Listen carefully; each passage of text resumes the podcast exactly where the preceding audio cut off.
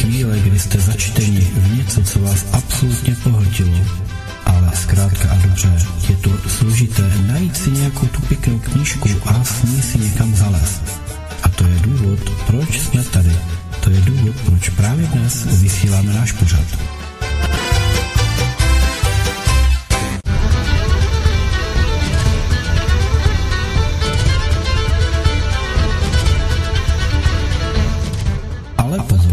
Všechno, co si dneska koupíte, je tak zvaně dobře ke čtení, nebo není to vždy úplně košer to, co se v těch knihách píše, protože i knihy jsou nástrojem manipulace a tak.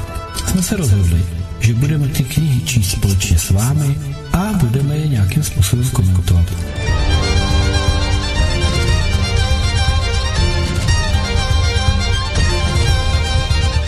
Bereme do ruky knihy, které možná už ani neseženete, abyste si je přečetli.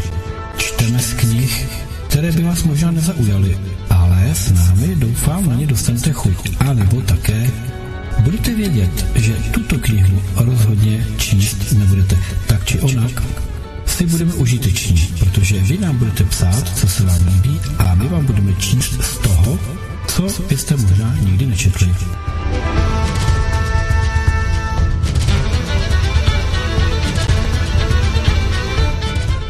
Pohodlně posaďte a naslouchejte, protože vaše chvíle s naší knihou je právě tady.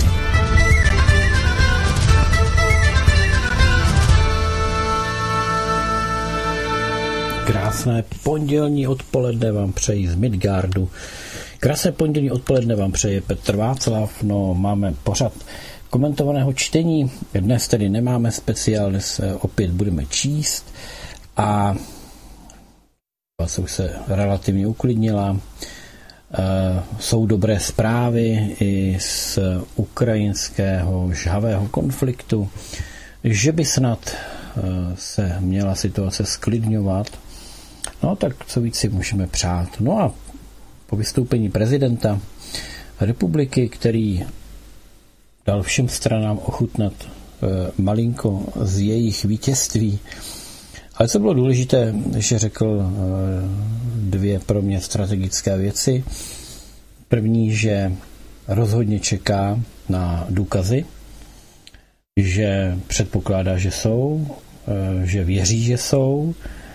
Eh, on je takový lišák, a že, na ně, že tedy na ně čeká, že vyhostit, vyhostit agenty v sukně diplomata mu nedělá problém to, že jim povolil, pochopitelně, nebo s tím souhlasil, protože agenty nemá rád, ale tím si hned udělal přemostění na to, že Koudelka se rozhodně nestane generálem, protože se nechal vyznamenat a je držitelem vyznamenání od CIA, od šéfky CIA, a. To je, a to připomenul potom v rozhovoru na eh, Prima CNN News, eh, tak to připomenul, že CIA byla právě ta organizace, která Eh, může za to, že eh, v Iráku se stalo to, co se stalo a že tvrdili, eh, že tam jsou ty chemické zbraně a nakonec se tam žádné nenašly, že to bylo falzum a že proto nemá rád tajné služby, protože hrajou svoje zvláštní hry.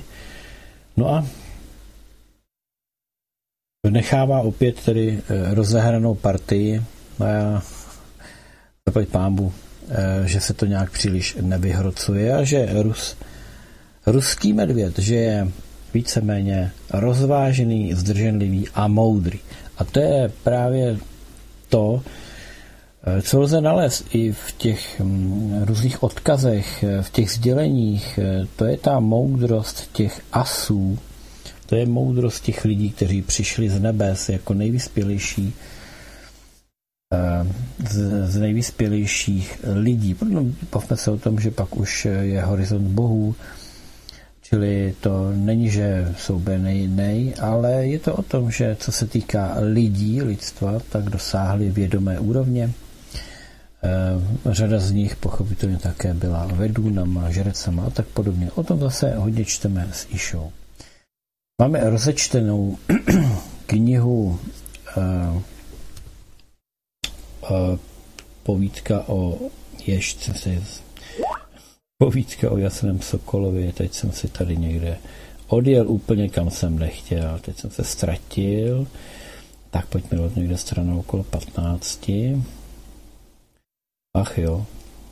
Chtěl jsem, chtěl jsem něco k tomu říct a, a, a už, jsem, už jsem byl pryč.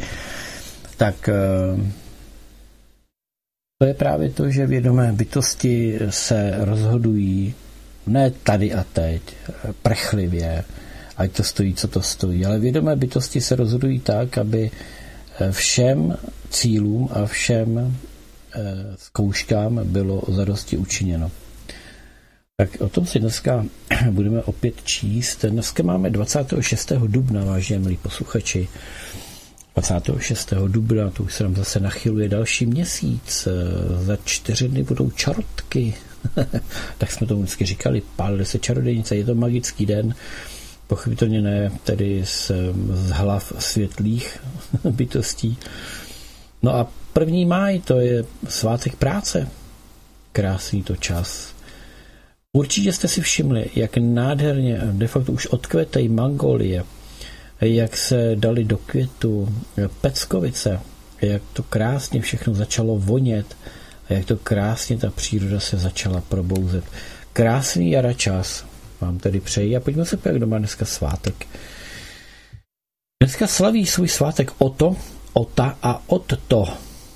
Otto, to je tedy ta německá verze. E, kolik těch chlapů tady máme? Takže když se koukneme Otto, těch je 5043, OTO 2331 a OTA 2175. Když to vezmu úhrnem, rychle to sečtu, 4 5 je 9, 9400 nějakých asi, 5, asi okolo eh, asi okolo 9,5 tisíc oslavenců dnes. Takže eh, všichni, kdo nesete jméno o toto o to nebo o ta, tak vám tady z Midgardu tady přeji pevné zdraví, hodně štěstí, pohody, lásky, hodně dárků a těch, co vám přijdou popřát. No a pokud vy znáte někdo od tu, nebo od tu, nebo od, nebo od, od tu, který je ota, tak nezapomeňte je navštívit a popřát jim, protože jim s tím co? No, zvednete náladu, ale hlavně i intenzitu, s jakou bude bojovat jejich imunitní systém, s čímkoliv, s čím se potká. No a my víme, že to je teď v tuto dobu důležité. No, kdo, nebo co ještě, bychom mohli říci, kdo co dneska slaví. Světový den duševního vlastnictví. Duševní vlastnictví um, začíná ve vaší hlavě, duševní vlastnictví začíná fantazií, duševní vlastnictví je všechno to, co jste vymysleli a nějakým způsobem zrealizovali.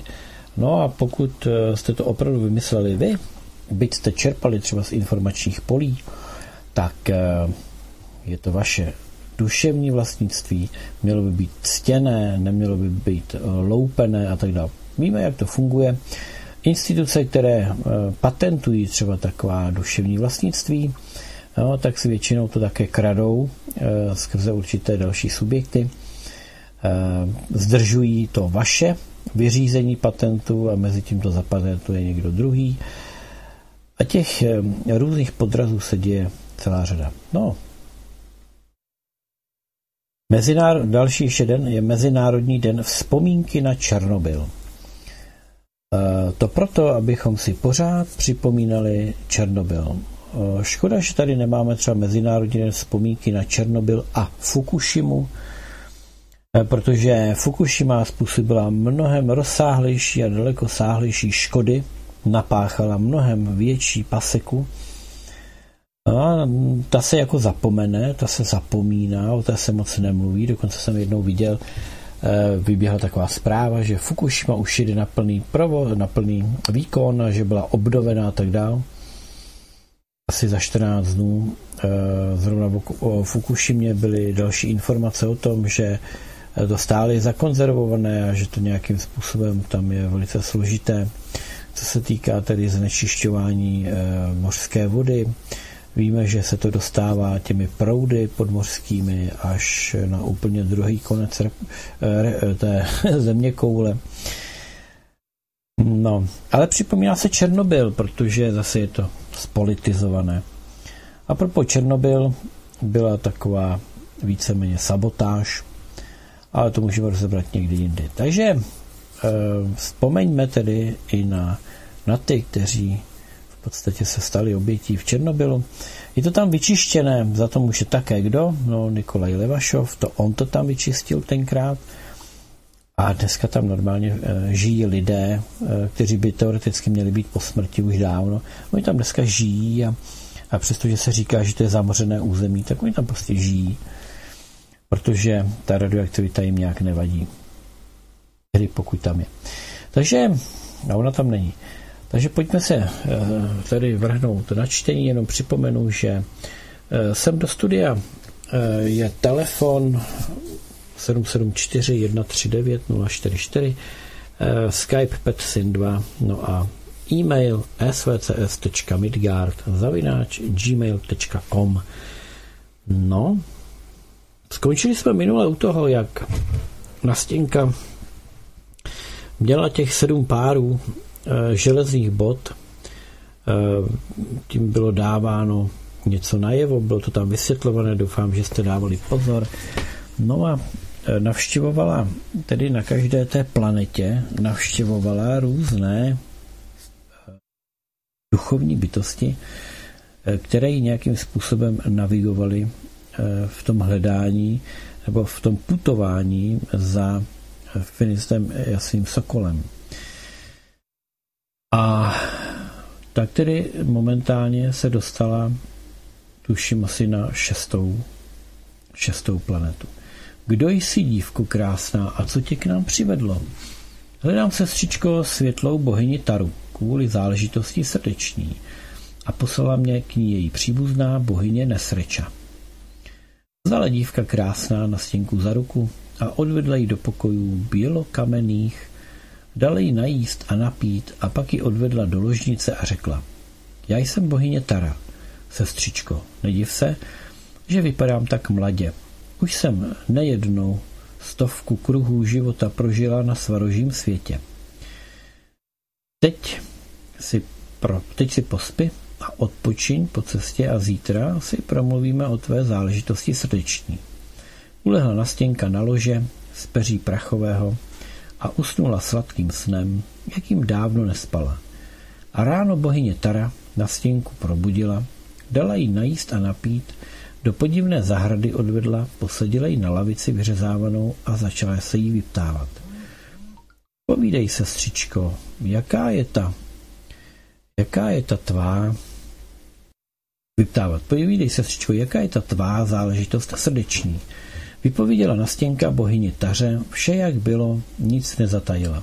Poslouchej, milá sestřičko, slyšela jsem o tvém jasném sokolu. Vždyť dávno již na světě svarožím žiju, O mnohem ve světech blízkých vím. Daleko ještě musíš putovat do souhvězdí Finista. Ještě jeden kruh dálných dálek ti zbývá. Ale musíš si pospíšit, sestřičko. Rány se mu začaly hojit, ale pečuje o něj černooká dívka s ohnivými vlasy, která přišla z cizí země, ze světa dalekého. Vyprav se nyní k bohyni Živě, manželce mého rodného bratra Tarcha Dašboga. On, eh, ona je starší než já a zná více. Možná ti prozradí krátkou cestu do souhvězdí Finista, kde teď tvůj jasný sokol přebývá. Tady jenom taková vsuvka. Jeden kruh života je 144 let, takže stovka kruhů bude 14 400 let a jeden kruh dálných dálek je 16 dálných dálek. A aby s nám sestřičko nezapomněla, vezmi si housličky, zlatem zdobené se strunami stříbrnými. Když na ně začneš hrát, celý svět bude tancovat. Ochraňuj můj dárek na stěnko, dokud ti drahý bude. No a když ti drahý nebude, sama ho podaruj. A teď běž k mojí ohnivé lodi, na ní tě rychle k mému bratru dopraví a tam i Dživu najdeš. Nastěnka vzala dárek, housličky zlatem zdobené, poklonila se věčně mladé bohyně Taře, Poděkovala jí a šla k ohnivé lodi. A když došla k lodi ohnivé, přezula si šestý pár bod železných a odletěla na lodi z podivuhodné země. Tak rychle letěla ohnivá loď mezi hvězdami nebeskými, že hvězdy vidět nebylo. Jen jedna mnohobarevná duha zářila. Kolik času uplynulo, není známo. Jen nastěnka šestý pár bod železných vynosila, šestý chléb železný ohlodala a tu cestu lodě ohnivé skončila. A dokonce na stěnčiny cesty také moc nezbývalo. Přistála ohnivá loď na zemi, nastěnka vyšla a údivem málem o rozum přišla. Zdálo se jí, že jakoby znovu byla na zemi rodné, jakoby nikam neodletěla. I sluníčko jasné nad lesy a poli paprsky si hraje, i ptáci na nebi letají. Ohledla se na stěnka po stranách a vidí, mezi polem a lesem dům stojí podivný. Z domu vyšla taková krasavice, že to ani popsat nelze. Přistoupila k ní na stěnka a říká, buď zdráva, hospodinko dobrá, řekni mi, prosím, kde bych našla bohyni živu. Odpověděla na stěnce krasavice z domu. Zdráva buď, i ty dívko milá, já jsem bohyně živa. E, co tě ke mně vede? Pověděla nastěnka bohyni Dživě vše, jak bylo, nic nezatajila. A Dživa povídá, pojď dovnitř dívko milá, odpočiň si po cestě a jak se vrátí manžel můj, Tarch Perunovič, dopraví tě na své nebeské lodi do souhvězdí Finista, na zemi, kde nyní žije tvůj jasný sokol. Vešla nastěnka do podivného domu, ve světnici si sedla na lavici vyřezávanou a hned usnula. A když se probudila, ohledla se a vidí, leží v peřinách prachových, na poduškách měkkých a za závěsem hedvábným někdo tiše mluví. Zaposlouchala se na stěnka a uslyšela mužský hlas. Jasný sokol se dnes oženil, se svou cizinkou žije. Očarovala ho svými kouzly černooká dívka s ohnivými vlasy, co přiletěla do souvědí Finista z cizí země, ze světa dalekého. Těžko bude na stěnka získávat zpět svého ženicha, ale má srdce milující a k srdci se i rozum připojí a pomocí rozumu těžké se lehkým stane. Vyšla na stěnka k hospodářům a řekla, děkuji za vaši péči, pomozte mi, hospodáři dobří, dostat se do souhvězdí Finista a tam bude-li to vůle Roda a Makoše, získám zpět svého jasného sokola. A poklonila se jim až k zemi. A bohyně Dživa povídá, děkovat nám budeš až potom. A tu máš dárček. Vezmi si ode mne zlatý bubínek a jehličku. Bubínek jen drž a jehlička sama bude vyšívat. A teď, milá dívko, běž za Tarchem Perunovičem, on tě dopraví do souhvězdí Finista, zůstalo cesty tak na půl kruhu dálných dálek. A co budeš muset dělat dále, sama potom poznáš. Přezula si na stěnka do posledního páru železných bod a odletěla na lodi nebeské z podivuhodné země. Ačkoliv rychle letěla nebeská loď mezi hvězdami nebeskými, na stěnce se zdálo, že tato cesta je nejdelší. Kolik času uplynulo, není známo. Jedna stěnka poslední pár bod železných obnosila, poslední chléb železný ohlodala a tu cesta lodi nebeské se skončila. Přistála ohnivá loď na zemi. Daždbok Tarch Perunovič ukázal na stěnce, na jakou stranu má jít a povídá. Na rozloučenou si ode mne vezmi dar, dívko krásná, stužku mnohobarevnou. Když ti bude nejhůř, Zapleť si stužku mnohobarevnou do svého copu rusého a co bude pak, to uvidíš. Vyšla na stěnka, jak byla bosá, pomyslela si, jak půjdu, země tu je tvrdá, cizí, musím si na ní zvyknout. Chvíli šla a vidí, stojí na pasece bohatý statek. A na dvoře dům, zápraží vyřezávané, okna vzorkovaná, u jednoho okna sedí rudovlasá portelná vznešená hospodyně a kouká na nastěnku, prý co pak chce. Vzpomněl si nastěnka, že obout nemá co, poslední pár železných bod prošlapala, ani jídlo jí nezůstalo, poslední chléb železný už ohlodala po cestě. Řekla tedy černooké a rudovlase hospodyni. Zdráva buď hospodyně, nepotřebujete služku za chléb, oděv a obuv? Potřebuji, odpovídá hospodyně. Ale zdali pak umíš pec roztopit, vodu nanosit a oběd uvařit?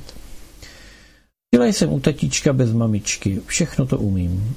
A umíš příst, tkát a vyšívat? Vzpomněla si na stěnka na dárky, co jí bohyně věnovali. Umím, povídá. Tak běž, říká hospodyně, do kuchyně v čeledníku. Začala Nastěnka pracovat a sloužit v cizím bohatém statku.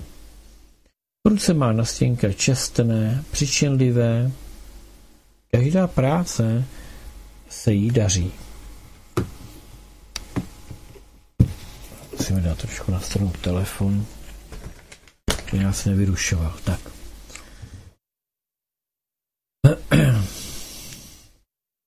Hospodyně pozoruje na stěnku a raduje se. Ještě neměla takovou úslužnou a dobrou a chytrou služku. A chléb na stěnka jí prostý, zapí ho kvasem, očaj nežádá. Pochválila se hospodyně své dceři. Podívej, povídá, jakou pracovnici máme ve statku. Pokorná a dovedná i tváří laskavá. Podívá, podívala se dcera hospodyně na nastěnku. Fí, povídá, a tě laskavá, já jsem za to krásnější, i tělo mámky přejší a ve vlasech se mi oheň přelévá a v jejich vlasech se jen sláma odráží. Večer, když se vypořádala s hospodářskými pracemi, Nastěnka si sedla k předení. Sedla si na lavici, vytáhla stříbrné dýnko a zlaté vřetínko a přede. Přede a z koudele se nit táhne, nit neprostá, ale zlatá. Přede a sama hledí do stříbrného dýnka a zdá se jí, že tam vidí svého jasného sokola. Dívá se na něj jako živý na světě. Nastěnka na něho zří a rozmlouvá s ním. Snoubenče můj sokolíčku, proč si mě zanechal samotnou, abych po tobě plakala? To moje sestry nerozumné zatmění přepadlo, že nás rozloučili, krev tvou prolili. A dcera hospodyně tehdy vešla do čeledníku, stojí opodál, dívá se a poslouchá. Pro koho naříkáš, děvče, ptá se. A jakou to máš hračku v rukách? Nastínka jí povídá. Neříkám, naříkám pro svého snoubence, jasného sokola. A tu nit předu, protože ručník budu sokolíkovi vyšívat, aby měl čím ráno bílá líčka utírat. Prodej mi svou hračku, povídá mladá hospodyně. Já mám muže, také jasného sokola. Já mu také nit upředu. Podívala se na stěnka na černookou dceru hospodyně, zastavila své zlaté vřetínko a povídá. Já nemám hračku, já mám v rukách práci.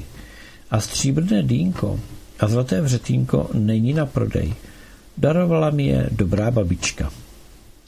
Urazila se mladá hospodyně.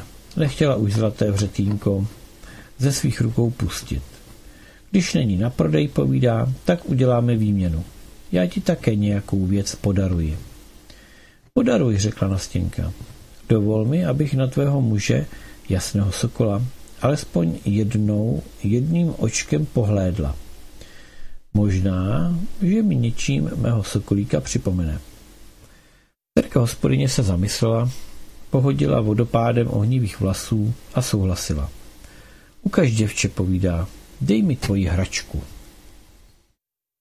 Vzala si od nastěnky stříbrné dýnko, zlaté vřetínko a sama si myslí, ukážu jí muže jasného sokola na chviličku, nic se mu nestane. Dám mu lektvar na spaní a tím zlatým vřetínkem se s matičkou celé ozlatíme. Za soumraku se spod nebes vrátil jasný sokol. Proměnil se v dobrého mládence a sedl k večeři s rodinou. Tchýně hospodyně a jasný sokol s ženou. Dcera hospodyně přikázala, aby zavolali na stěnku. Ať ona obsluhuje u stolu a na jasného sokola se dívá, jak se domluvili. Nastěnka přišla, u stolu obsluhuje, jídla podává a z jasného sokola oči nespouští. Ale jasný sokol sedí jako duchem nepřítomný. Na stěnku nepoznal, unavila se cestou, šla za ním a žalem se změnila ve tváři a kromě toho žena do nápoje letvary různé přidala. Povečeřili hospodáři, vstal jasný sokol a šel spát do své světnice. Nastěnka pak řekne mladé ohni vlasé hospodyni. Na dvoře lítá mnoho much. Půjdu k jasnému sokolovi do světnice, budu mu mouchy odhánět, aby ho nechali spát. Jen ať jde, řekla stará hospodyně. Ale mladá chvilku přemýšlela. Ještě nepovídám, ať počká. A sama jde za mužem, na noc mu dala vypít lektvar na spaní a vrátila se. Možná, pomyslela si, že služka má ještě nějakou hračku na takovou výměnu. A teď jdi, řekla na stěnce, jdi odhánět mouchy od jasného sokola. Přišla na stěnka k jasnému sokolovi do světnice a zapomněla na mouchy. Vidí, že její milý spí hlubokým spánkem. Dívá se na něj na stěnka, vynadívat se nemůže.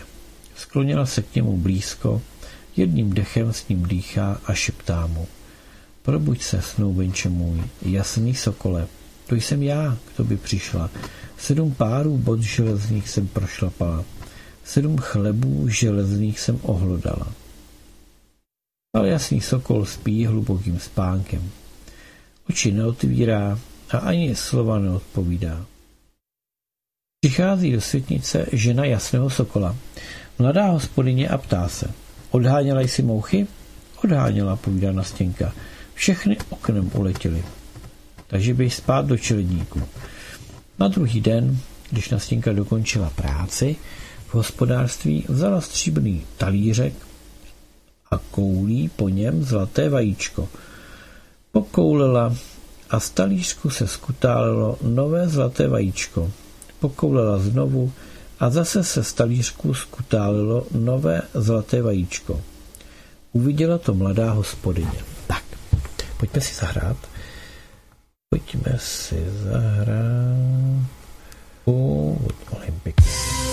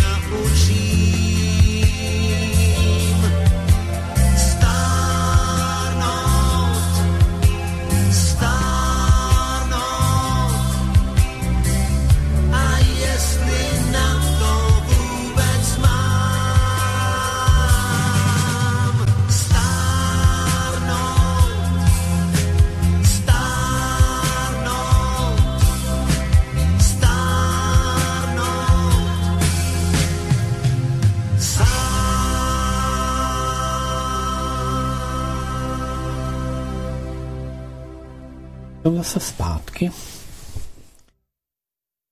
Jdeme si tedy z knihy Nikolaje Levašova Zkazka o jasném sokolu a přítomnost. Tak eh, dočetli jsme si tedy a skončili jsme u těch hraček. Jak se skutalo zlaté vajíčko? Uviděla to mladá hospodyně. Co pak, povídá. Máš zase jinou hračku? Prodej mi ji. Nebo ti ji vyměním za co chceš. Nastěnka jí odpovídá.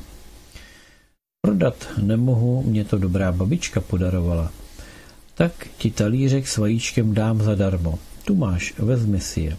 Možná, že i ty něco potřebuješ, Nastěnko. Žádej, co chceš. Nastěnka odpovídá. Potřebuji jenom maličkost. Dovol mi zase od jasného sokola mouchy odhánět, až ho uložíš ke spánku. Jen rač, povídá mladá hospodyně, a sama si myslí, co se může mužovi stát od pohledu cizí dívky.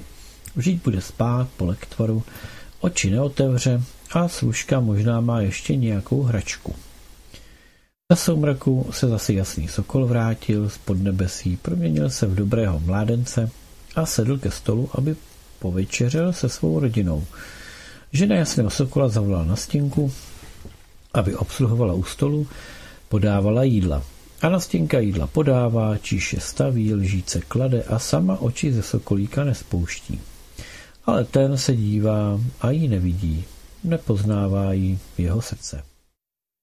Zase jako předtím, mladá hospodyně dala svému muži nápoj s lektvarem na spaní a uložila ho ke spánku. A služku na stěnku poslala k němu a přikázala mouchy odhánět. Přišla na stěnka k jasnému sokolovi, začala ho volat a plakat nad ním, myslela, že se teď probudí. Pohledne na ní a pozná ji. Dlouho ho volala na stěnka a slzy si z tváře utírala, aby nepadaly na bílá líčka Snoubencova a nezamokřili je. Ale jasný sokol spal, neprobudil se a oči neotevřel. Na třetí den Nastěnka udělala vše v hospodářství, usedla na lavici, vytáhla zlatý bubínek a jehličku. Sedí, v ruce drží zlatý bubínek a jehlička sama plátno vyšívá. Nastěnka se dívá a povídá si. Vyšívej se, vyšívej se, můj krásný vzorečku, vyšívej se pro mého snoubence, pro jasného sokola, aby se měl čím potěšit. Mladá hospodyně už nedaleko netrpělivě chodila, přišla do čeledníku, uviděla v rukách nastěnčených zlatý bubínek a jahličku, to sama vyšívala. Srdce se jí závistí a chtivostí sevřelo a hned říká. Oj, nastěnko, dušičko, děvče krásné, podaruj mi tu hračku, nebo ji vyměň za co chceš. Zlaté vřetínko už mám, příze si napředu, látku si utkám, ale zlatý bubínek s jehličkou ještě nemám. Vyšívat nemám čím. Když nechceš vyměnit, prodej mě, udělám ti cenu. Nemohu, odpovídá Nastěnka. Nemohu zlatý bubínek s jehličkou ani prodat, ani vyměnit. Mně je nejlepší, nejkrásnější bohyně darová, ale já ti ho podaruji. Vzala si mladá hospodyně bubínek s jehličkou, ale na stěnce nemá co dát. Tak povídá. Jestli chceš, přijď od mého muže jasného sokola, mouchy odhánět. Předtím si o to sama prosila. Dobrá, přijdu, řekla Nastěnka. Po večeři mladá hospodyně nejdříve nechtěla dát jasnému sokolovi lektvar na spaní, ale potom si to rozmyslela a přidala mu lektvar do nápoje. Co má co koukat na holku, raději ať spí. Přišla Nastěnka do světnice ke spícímu jasnému sokolovi. Už nevydřelo její srdce, přitiskla se k jeho bílé hrudi a naříká. Probuď se, probuď, snoubenče můj, jasný můj sokolíčku. Sedm zemí nebeských jsem pěšky prošla, přes nebesa svaroží jsem proletěla, na cestě za tebou. Sama smrt by se unavila putováním se mnou po zemích nebeských. Sedm párů železných bot nohy moje prochodily. Sedm chlebů železných jsem v nebesích ohlodala. Vstaň a probuď se, snoubenče můj sokolíku. Slituj se nade mnou. Ale jasný sokol spí, prolektvar cizozemský nic necítí, neslyší nastěnčin hlas. Dlouho nastěnka budila jasného sokola. Dlouho nad ním plakala, neprobudil se. Silný byl lektvar jeho ženy. Ale padla jedna horká slza, nastěnčina na hruď jasného sokola a druhá slza padla na jeho tvář. Jedna slza ožehla srdce sokolíka a druhá mu otevřela oči a v té chvíli se probudil. Ach, povídá, něco mě ožehlo. Snoubenče můj, jasný sokole, odpovídá Nastěnka, probuď se, to já jsem přišla, dlouho, dlouho jsem tě hledala. Mnoho železa jsem o nebesa i země prošoupala. Nevydrželi boty cestu k tobě, ale já jsem vydržela.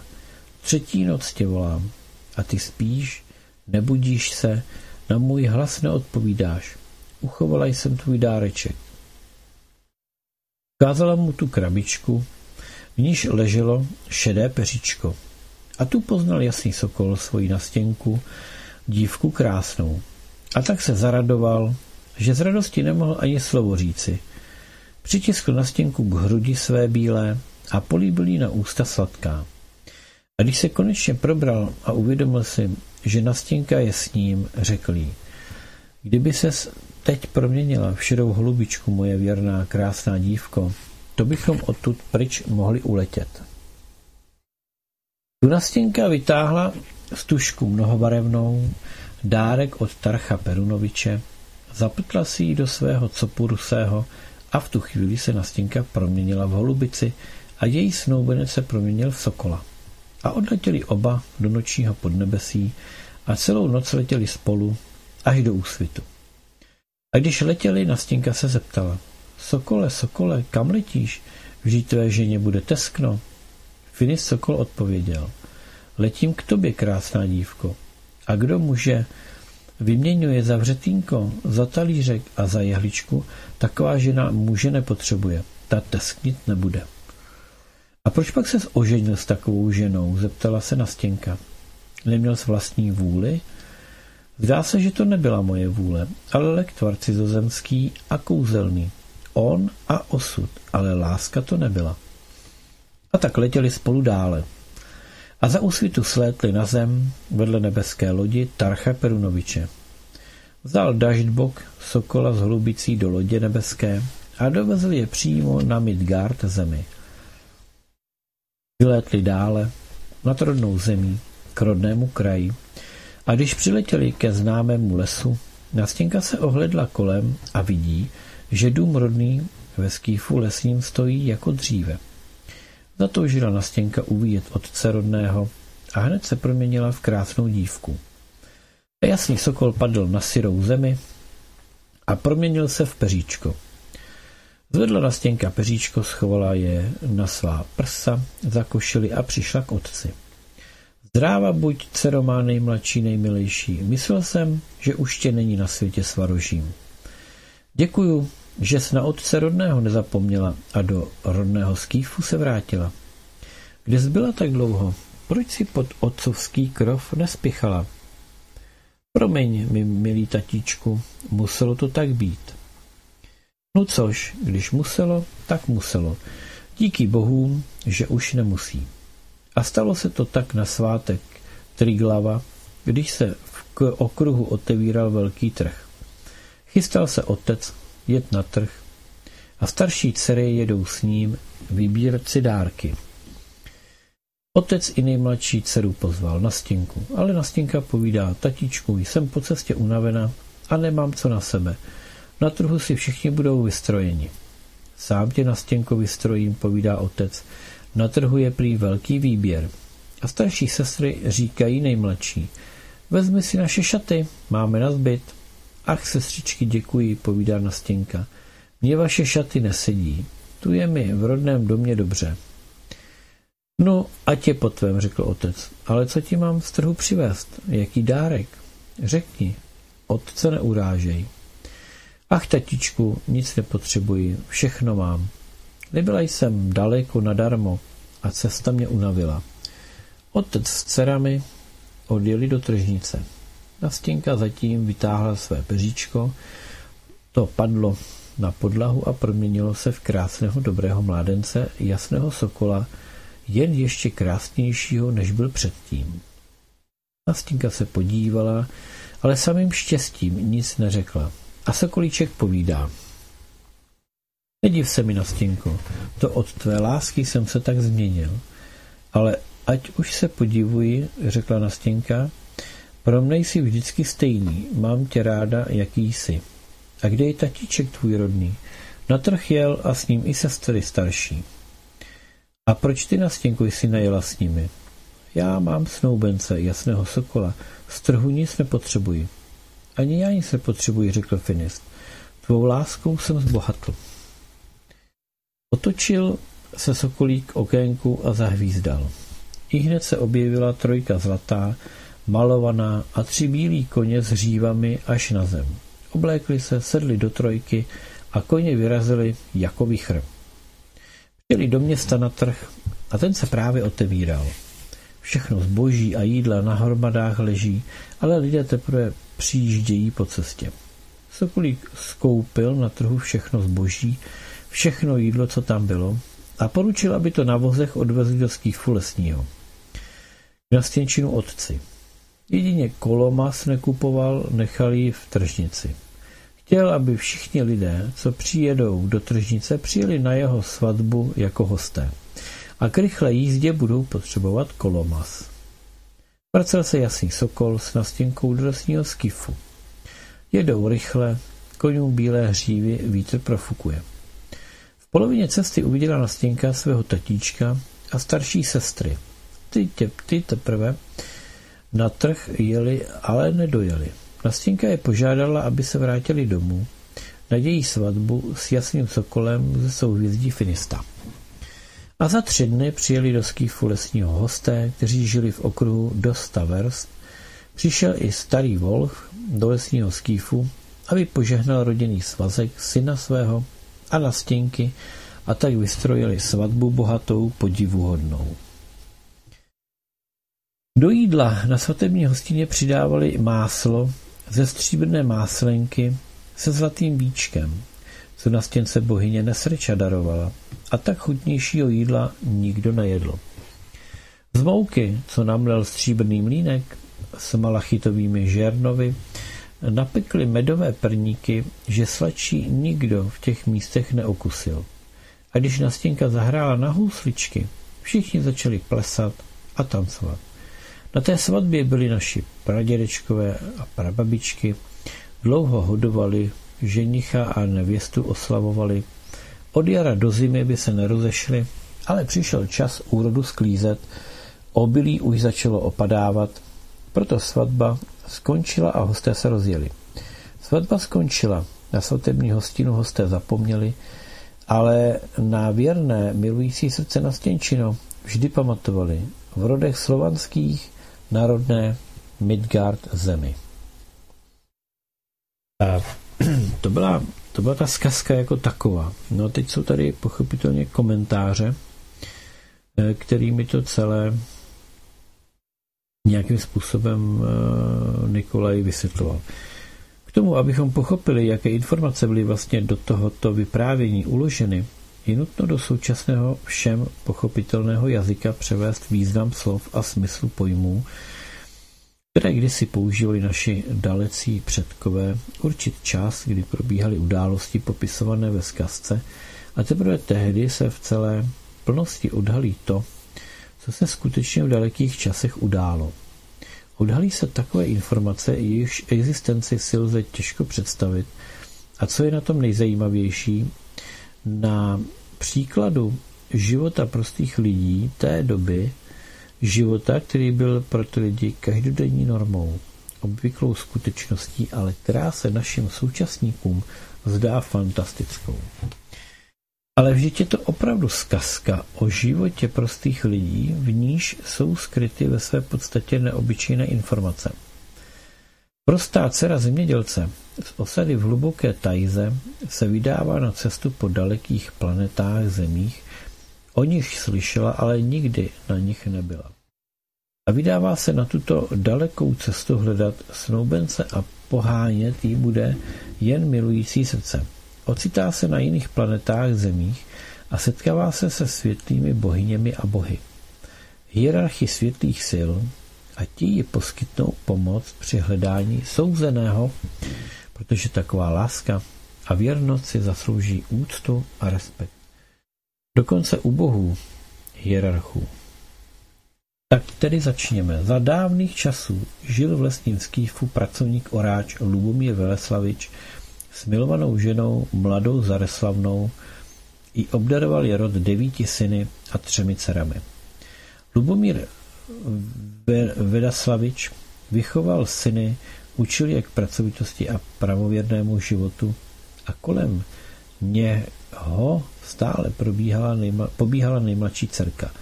stěnka, která si všech, všímala každé slovo či poučení tatičko si zapamatovala. A starší dcery zabavu a vesňanu vychovávala a láskou zahřívala mladá Zareslavna. Děti vyrostly a rodiče zestárli.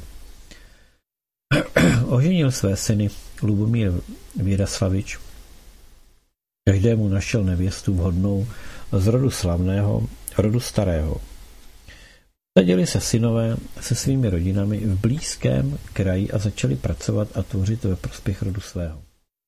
Ale přišel čas vyměřený rodem a makoší, přišla řada a zemřela pracovníka, pracovníku Oráči jeho milá žena Mlada Zareslavna.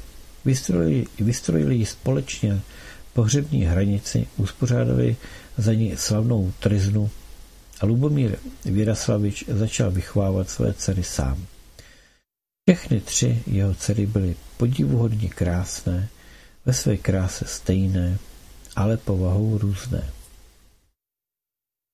Dneska OSM Sokolu začíná popisem života prostého oráče zemědělce, který celý svůj život pracoval na zemi a vychovával své děti. Slovo oráč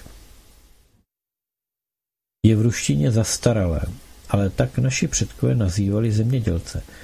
V tomto nevelkém úryvku je skryto mnoho informací, které mnozí na první pohled nevidí. Pokud trochu upneme pozornost na smysl, který je v něm obsažen, odhalíme celou vrstvu velmi zajímavých informací o životě našich dalekých předků. Dívka se mohla stát nevěstou jen po dosažení kruhu let. Dnes je pojem kruhu let málo komu srozumitelný, ale dříve byl znám dokonce každému dítěti. Kruhem let nazývali časový úsek 16 let. Takže dívka se mohla vdát, pokud byla mladší než 16 let a pro chlapce povolný věk pro vstup do manželství byl určen 21 roky. Takový zvyk se našimi předky zachovával neměný po mnoho tisíc let a teprve po násilné christianizaci nastaly v této tradici změny, ale i potom lidé v mnoha vesnicích dodržovali staré tradice dále. To však ještě není všechno. Ve zkazce se říká, že rodiče na stěnky měli 12 dětí, 9 synů a 3 dcery. Zajímavé je i to, že podle rodového zákona Lubomírova každá rodina měla mít alespoň 9 dětí a za úplnou rodinu byla považována ta, v níž byl dědičný kruh, to je 16. Žili byli za starých časů v lesní osadě, v ruštině Skifu. Slovo Skif v současné ruštině neexistuje a právě tak naši dávní předkové označovali svá nevelká sídla v lese a otec na stěnky byl pracovník oráč,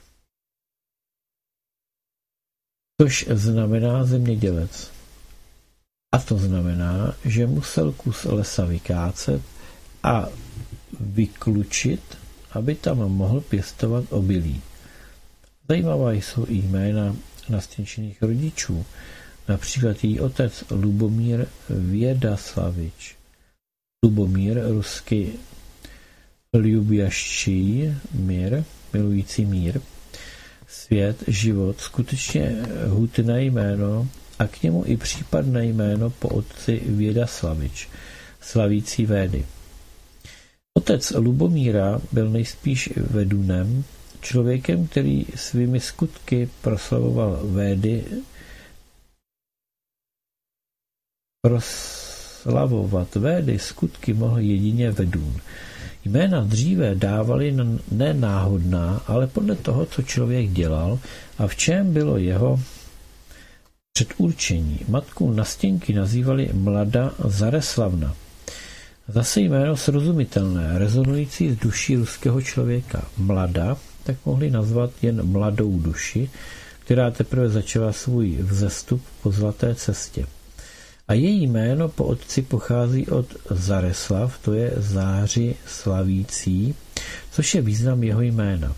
Matčino jméno ve zkazce není náhodné. Mladá je mladá duše, která ještě nestačila nabrat moudrost ve svých předchozích vtěleních nebo ještě žádným předchozím vtělením neprošla. To vypovídá, že volchvové, kteří lidem dávali jména, mohli vidět jejich podstatu člověka, vidět jejich duši, čemu povede duševní nevyzrálost duše matky na stěnky, bude jasné z textu samotné zkazky.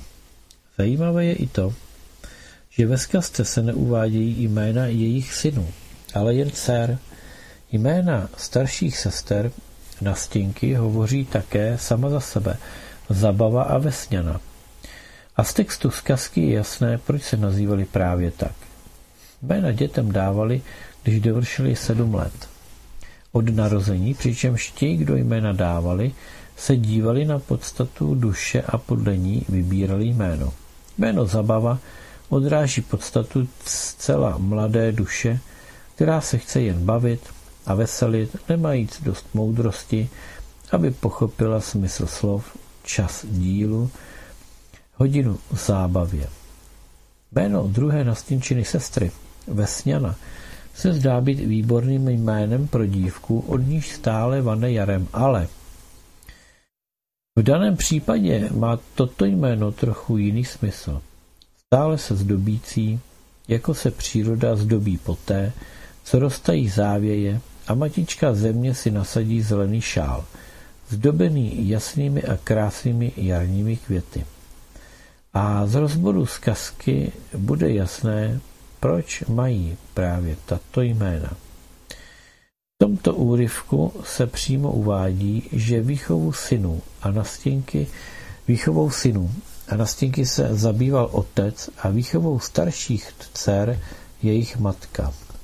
A znovu, jakoby náhodou se připomíná, že ve zkazce není nic náhodného, vše nese klíčovou informaci. Jedná se o to, že u našich předků se výchovou dětí zabývali muži, protože se mělo za to, že většina matek není schopna vychovat děti správně. Ne však proto, že jsou špatné matky, ale proto, že jim v tom často bránil mateřský instinkt, který jim neumožňoval děti vychovávat správně. Proto muži vychovávali nejen chlapce, ale i děvčata. Naši předkové si mysleli, že žena nemůže správně vychovat ze synů důstojné muže, a to je pochopitelné, vždyť k tomu, aby se mladík stal mužem, musí se učit a brát si příklad z muže a ne z ženy. A většina žen pro svůj mateřský instinkt není schopna vychovat ze svých synů opravdové muže.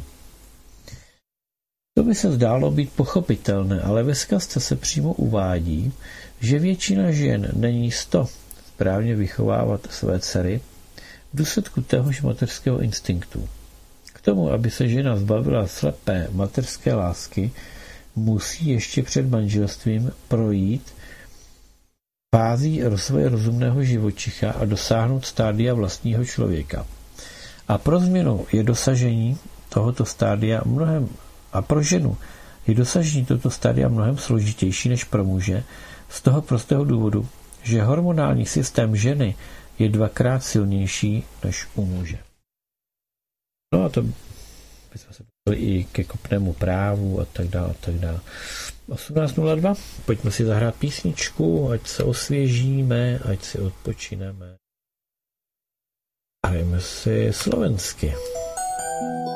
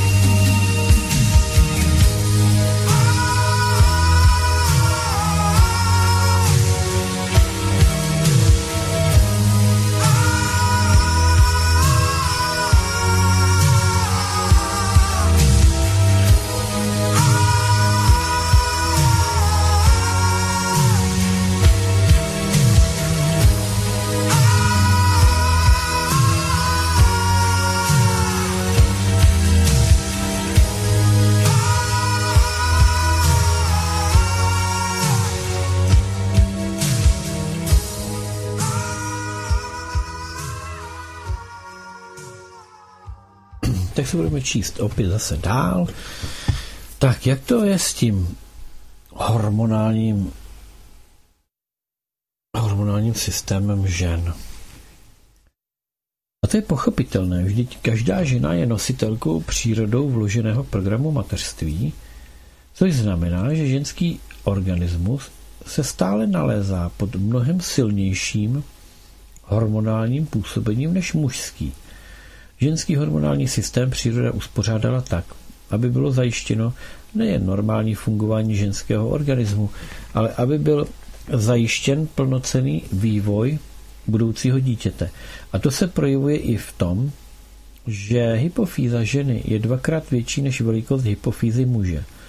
Takže silnější ženský hormonální systém dělá ženu nejen emocionálnější a cit, emocionálnějším a citlivým člověkem, ale zároveň více podlehajícímu vlivu týž hormonů, které řídí instinkty člověka Což znamená, že pro ženu je velmi složité kontrolovat svůj nejsilnější instinkt mateřský. Ve zkazce se o tom říká téměř přímým textem. A starší dcery Zabavu a Vesňanu vychovala a laskavostí ohřála mlada Zareslavna. Přímo se uvádí vychovala a laskavostí, láskou, zahřívala. Dále bude pochopitelné, k čemu vede taková výchova a laskavostí. Na stínku vychovával otec, přičemž Lubomír Vedaslavič vychovával syny, učil je pracovitosti a správnému životu, trudoljubiu, trudoljubiu i žízni pravednoj. A kolem něho se stále pohybovala nejmladší dcerka Nastěnka, která si všeho všímala, každé slovo či poučení tatičkovo si pamatovala. Nastěnka si všeho všímala, každé slovo a poučení tatičkovo si pamatovala a to vedlo k tomu, že si vytvořila jiný charakter než její sestry i jiné zájmy. A také se ve, sna, ve zkazce uvádí, čemu učil své syny a nejmladší dceru Lubomír Vědaslavič. Pracovitosti a správnému životu. Podle zkazky všichni synové v této rodině byli starší než dcery, protože mládenec se nemohl oženit dříve, než dosáhl věku 21 let. Zatímco dívka se nemohla vdát dříve, než jí bylo 16. Všech devět bratrů na stěnky se oženilo a opustilo rodný dům, což mohlo být jen tehdy, když jsou děvčata v rodině nejmladší. Oženil své syny Lubomír Vědaslavič, každému našel nevěstu vhodnou z rodu slavného, rodu starého. Usadili se synové se svými rodinami v blízkém kraji a začali pracovat a budovat ve prospěch rodu svého. Právě v těchto řádcích je to všechno řečeno – Avšak neznáme-li zvyky našich předků, prakticky nelze udělat závěr ani o věku dětí, ani o tradicích a současník, který čte tyto řádky, pochopí jen to, co je v těch řádcích řečeno nic víc. Vše ostatní zůstane mimo oblast porozumění, přestože informace v těchto několika odstavcích jsou velmi důležité pro pochopení způsobu života a tradic našich dalekých předků. Budeme tedy pokračovat, ale uplynul čas vyměřený rodem a makoší, přišla řada a zemřela pracovníku oráči, milá žena, mladá Zareslavna. A znova je v těchto řádcích málo co srozumitelné současnému ruskému člověku. Jediné, čemu porozumí, je to, že zemřela matka na stěnky, ale co znamená pojem času vyměřeného rodem a makuší, se současnými představami nerezonuje. A je to škoda, protože v těchto slovech se skrývá chápání našich předků. Abychom se dopátrali, jaké chápání je v těch slovech obsaženo, obrátíme se ke slovansko-arijským védám. Makoš, nebeská bohorodička, bohyně šťastného osudu. Spolu se dcerami Dolou a Nedolou, eh, Doljou a Nedoljou, určuje osudy lidí i bohů, spletajíc nítě osudu. Je to božská patronka tkalcovství a rukodělných prací a také souhvězdí Labutě ve Svarožím kruhu. Slovansko-árijský název souhvězdí Velké medvědice. Spojíme-li nyní řečené ve zkazce s tím, jak naši předkové chápali čas vyměřený rodem a makuší, stane se zřejmým, že smrt nastěnčeny matky přišla v čase, který ji příroda vyměřila. Nezemřela rukou vraha, ani od drápů či zubů divokých zvířat, ani na nemoci, ale zemřela stářím ve svém čase, který je v každém člověku založen na úrovni genetiky a osudu. Bohyně Makoš je první z bohyň našich předků, jejíž jméno se ve zkazce připomíná. To ukazuje na to, že rodina Nastěnky žila podle védických tradic, eh, vedických tradicí, stejně jako ostatní lidé, jenže doslov Bůh a bohyně naši předkové vkládali zcela jiný smysl než ten, který do nich vkládají dnešní lidé. Pod bohy a bohyněmi naši předkové rozuměli lidi, kteří v důsledku svého vývoje došli až na úroveň tvoření. A to je velmi podstatný rozdíl od dnešního pojmu Bůh. A nyní se vraťme k textu zkazky. Vystrojili ji společně k rodu, uspořádali za ní slavnou triznu a Lubomír Vidaslavič začal vychovávat své dcery sám.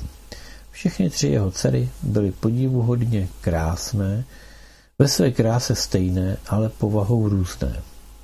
Znovu se tu vyskytují slova zcela neznámá současnému ruskému člověku. Krodou naši předkové nazývali pohřební hranici. Naši předkové nepohřbívali těla zemřelých do země, jak se to dělá dnes, ale spalovali je na pohřebních hranicích. A nedělali to proto, že se jim to nechtělo, že se jim to chtělo, ale protože věděli, že duše, podstata člověka, zůstává spojena se svým již mrtvým tělem do té doby, dokud se nerozloží poslední organika obsahující geny toho člověka. Proto spalováním mrtvých těl naši předci pomáhali duším, podstatám, mrtvých prakticky i hned se osvobodit od břemene již mrtvého těla. Triznou naši předkové nazývali pohřební hostinu na počest mrtvého člověka. Přitom zpívali pohřební písně, vzpomínali mrtvého dobrými slovy.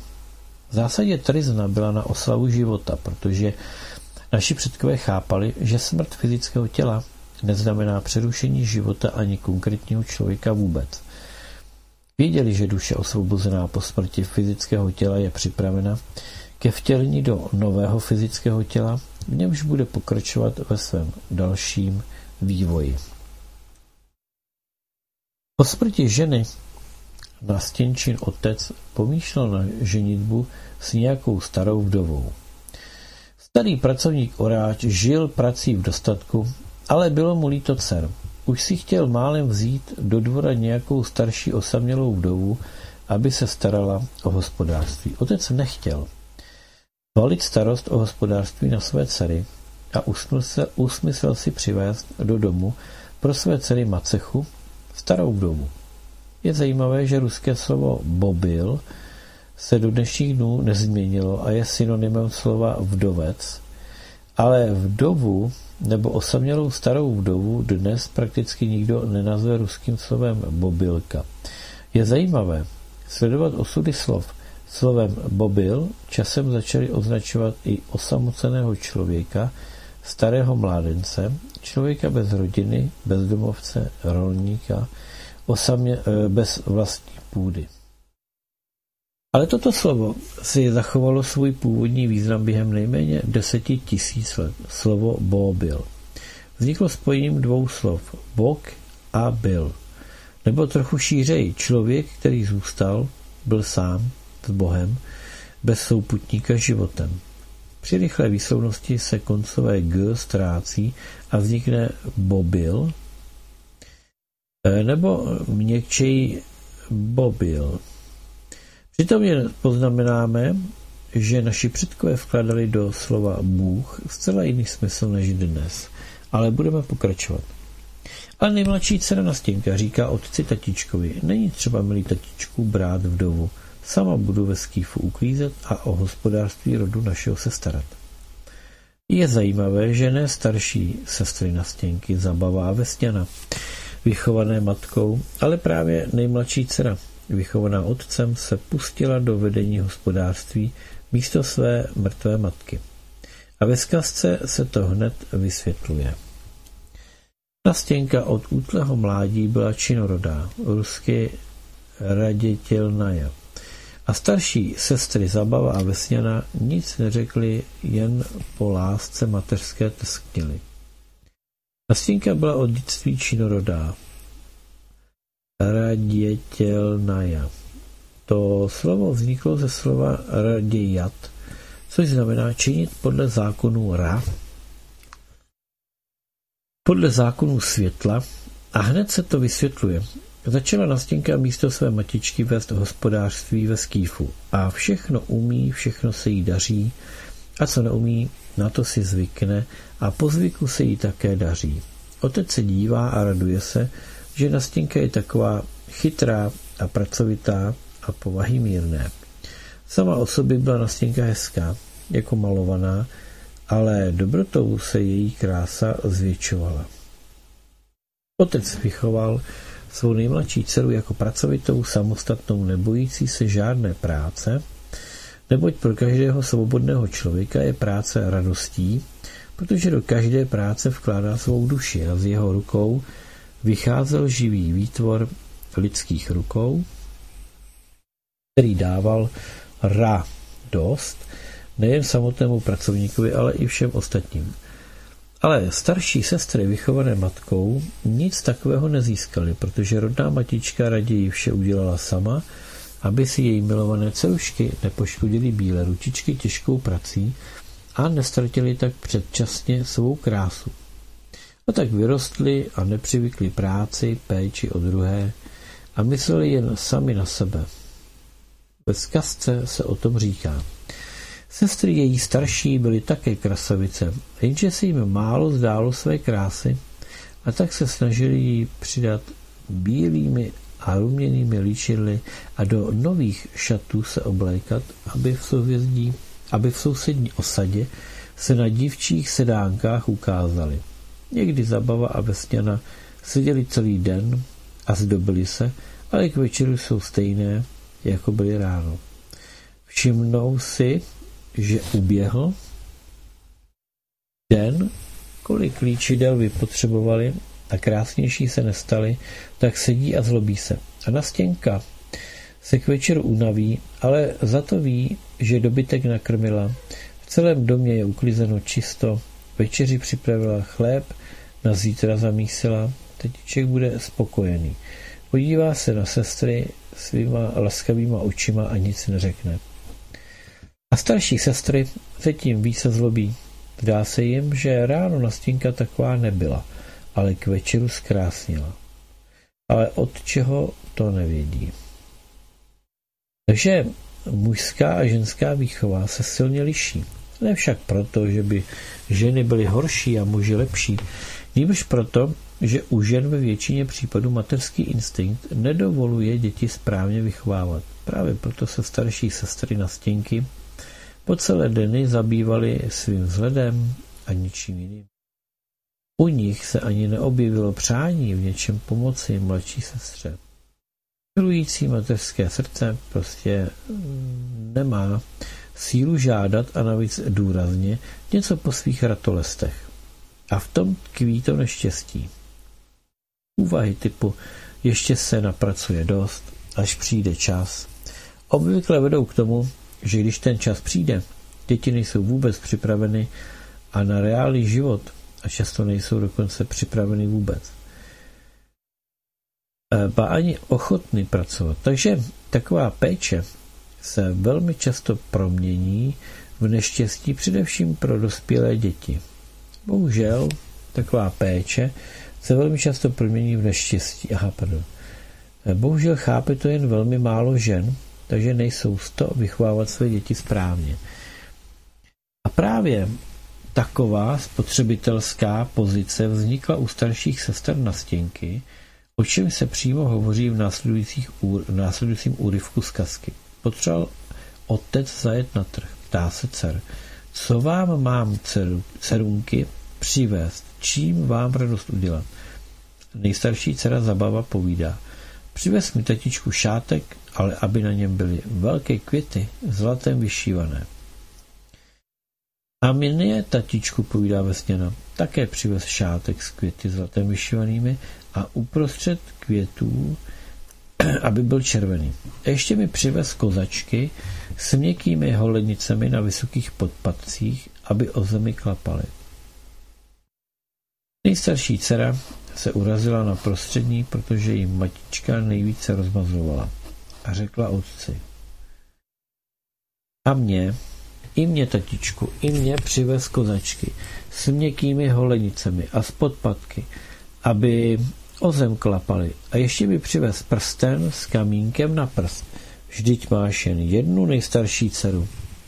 Otec slíbil, že přiveze dárky, které si přáli dvě starší sestry a ptá se nejmladší. A ty, co mlčíš na stěnku? Ale já, tatičku, nic nepotřebuji. Vždyť já se ze statku nikam nechodím, šaty nepotřebuji.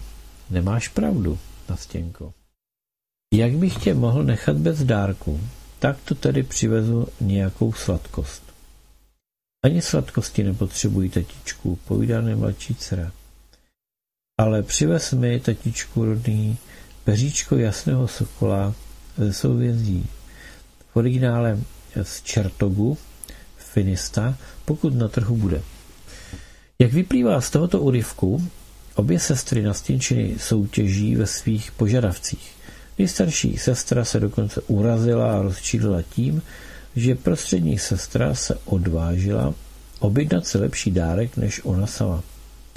A zdůvodnila, zdůvodnila své chování tím, že jí matička vždycky hýčkala více než ve stěnu.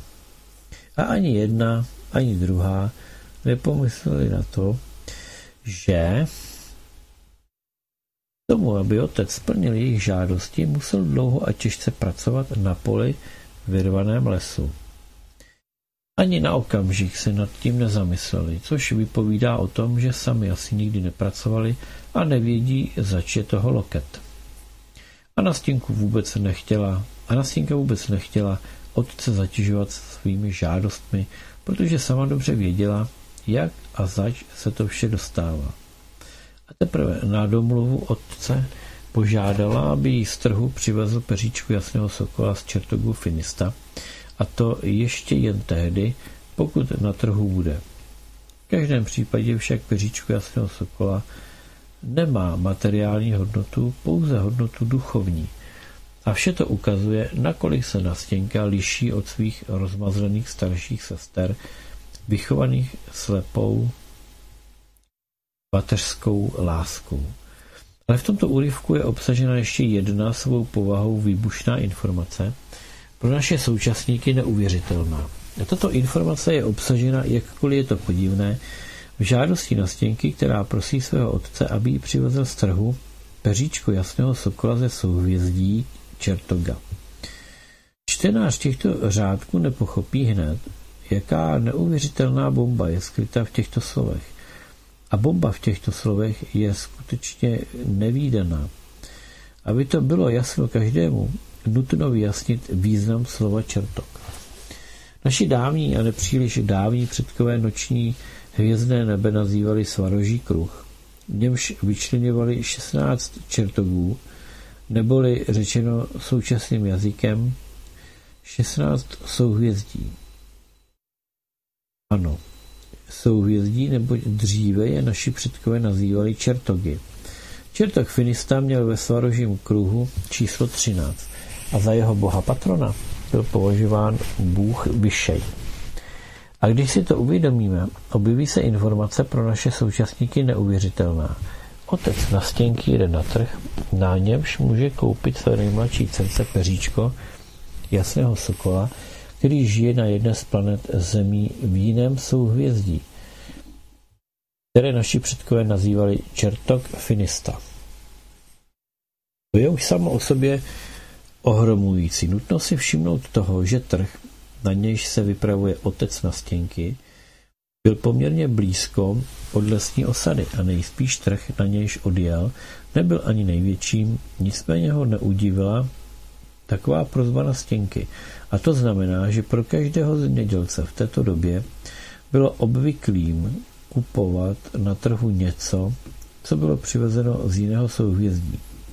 A to znamená, že naši dávní předci nejen věděli, že existuje mnoho obyvatelných planet, zemí, osídlených rozumnými bytostmi, ale že kupovali zboží od obchodníků z těchto planet zemí a že jim naopak zase prodávali své zboží. Věděli i to, že tyto rozumné bytosti byly takovými, neboť, nebo téměř takovými lidmi jako obyvatelé Midgard země. Avšak naši předkové nejen věděli o obydlenosti jiných světů, ale také s nimi obchodovali, když dokonce na lesním trhu bylo možno najít zboží z jiných planet Zemí, z nich, které se nacházely ve vzdálenosti mnoha světelných let od Midgard Země. A pokud si dokonce obyčejný zemědělec mohl dovolit koupit zboží přivezené z dalekých hvězd, pak to znamená, že přemístování mezi planetami zeměmi té době bylo obvyklým jevem ve vš- eh, se všemi z toho plynoucími důsledky. Ačkoliv možná jen ztratila rozum po smrti matky a otec jí jen přitakával v její absurdní žádosti, aby nenarušil klid duševně nemocné, taková verze má také právo na existenci, ale další text zkazky dává na tuto možnost jednoznačnou odpověď. Odjel otec na trh, našel starším sestrám dárky, o které ho žádali, ale peříčko jasného sokola z čertogů Filista nenašel. Všech kupců na trhu se ptal. Nemáme, říkali kupci obchodníci. Takové zboží poptávka po něm, říkají, není. Nechtěl otec ošidit nejmladší dcerku, svou pracovitou chytrou hlavičku a tak se vrátil do dvora, ale peříčko jasného sokola z čertogu Finista nenašel. Jak vyplývá z tohoto úryvku z kasky, Nastěnčin otec nemohl najít na trhu peříčko jasného sokola, ale to nebylo proto, že by Nastěnčina žádost byla šílená, nejvěř proto, že po peříčku jasného sokola nebyla poptávka. Právě tak vysvětlili kupci, obchodníci z jiných planet Zemí, že takové zboží nemají. Takže nastěnčina, takže nastěnka nezešílela obchodníci z jiných planet Zemí, že takové zboží nemají. A pardon. Takže nastěnka nezešílela, nefantazírovala. Prostě kupci, obchodníci z dalekých světů přiváželi na Midgard zemi jen takové zboží, po kterém byla poptávka. Což je pochopitelné, kdo by vozil do Antarktidy let. Kupci obchodníci přiváželi z jiných planet zemí, které obíhaly kolem dalekých hvězd, jen to, co mohli prodat na Midgard zemi. Právě z tohoto důvodu se otec na stěnky z trhu vrátil bez daru pro ní, ale Nastěnka se neurazila. Nevadí, tatíčku, řekla Nastěnka. Po druhé pojedeš, možná se najde moje peříčko. A znovu se ve zkazce ukazuje charakter nerozmazlené dívky, která nedělá otci skandál kvůli tomu, že jí nedokázal přivést z trhu žádoucí peříčko jasného sokola z čertogu Finista. Naopak, uklidňuje svého rozladěného otce tím, že příště určitě čertok e, vytoužené peříčko přiveze. Uběhl čas a otec zase potřeboval zajet na trh. Vyptává se dcer, co jim má přivést jako dárek. Byl velmi dobrý. Zabava říká, přivez mi tatíčku předtím kozačky, tak ať umělci kováři mi podpadky podkovají na těch kozačkách stříbrnými podkůvkami. A vesněna slyší nejstarší a říká, mě tatíčku také, protože podpadky klapají, ale nezvoní. Tak ať zvoní a aby se hřebíčky do podkůvek nestrácely, přivez mi ještě stříbrné kladívko, sama jim budu hřebíčky podbíjet. A tobě co mám přivést na stěnku? Podívej se, tatínku, po peříčku od jasného sokola z čertogu Finista. Zda bude nebo ne. Opět jede otec na stěnky na trh a zase se ptá svých dcer, jaké jim má přivést dary. A starší dcery znovu žádají otce o různé cetky, podkovat dříve dovezené kozačky s stříbrnými podkůvkami a koupit stříbrné kladívko, aby mohli sami podbíjet hřebíčky. Rastinka znovu prosí o stejné peříčku jasného sokola z čertogu Finista. Odjel Lubomír Vědaslavič na trhy. Brzy vyřídil své záležitosti, starším dcerám vybral dárky a pro nejmladší až do večera peříčko hledal, ale nikde ho nenašel. Nikdo ho nenabízel ani na prodej, ani na výměnu. Vrátil se tedy bez dárku pro nejmladší dceru. Bylo mu jí líto, ale Nastěnka se na otce usmála. Byla ráda i tomu, že zase vidí svého tatíčka. No, e, tak si to ještě rozebereme a dáme písničku. Otec Nastěnky se tedy znovu vrátil bez dárku pro ní. Tentokrát se ve zkazce přesně uvádí, že trh, na který jezdil otec na stěnky, byl nedaleko od jejich skýfu, což znamená, že nebyl velký, jen místní, ale i to, že na tom trhu byli kupci obchodníci eh, nebo zboží z jiných vězných systémů. Podle úryvku Lubomíra Vyraslaviče rychle vyřídil své záležitosti a vybral dárky starším dcerám, ale až do večera hledal peříčko pro nastěnku. Do samého večera. Znamená, že se stačil vrátit ještě před nástupem noci, ale také, že trh byl zase, že trh nebyl zase tak malý. A znovu zůstala nastěnka bez vytouženého dárku, ale byla ráda, že vidí tatíčka i bez toho. A to říká mnoho. Thank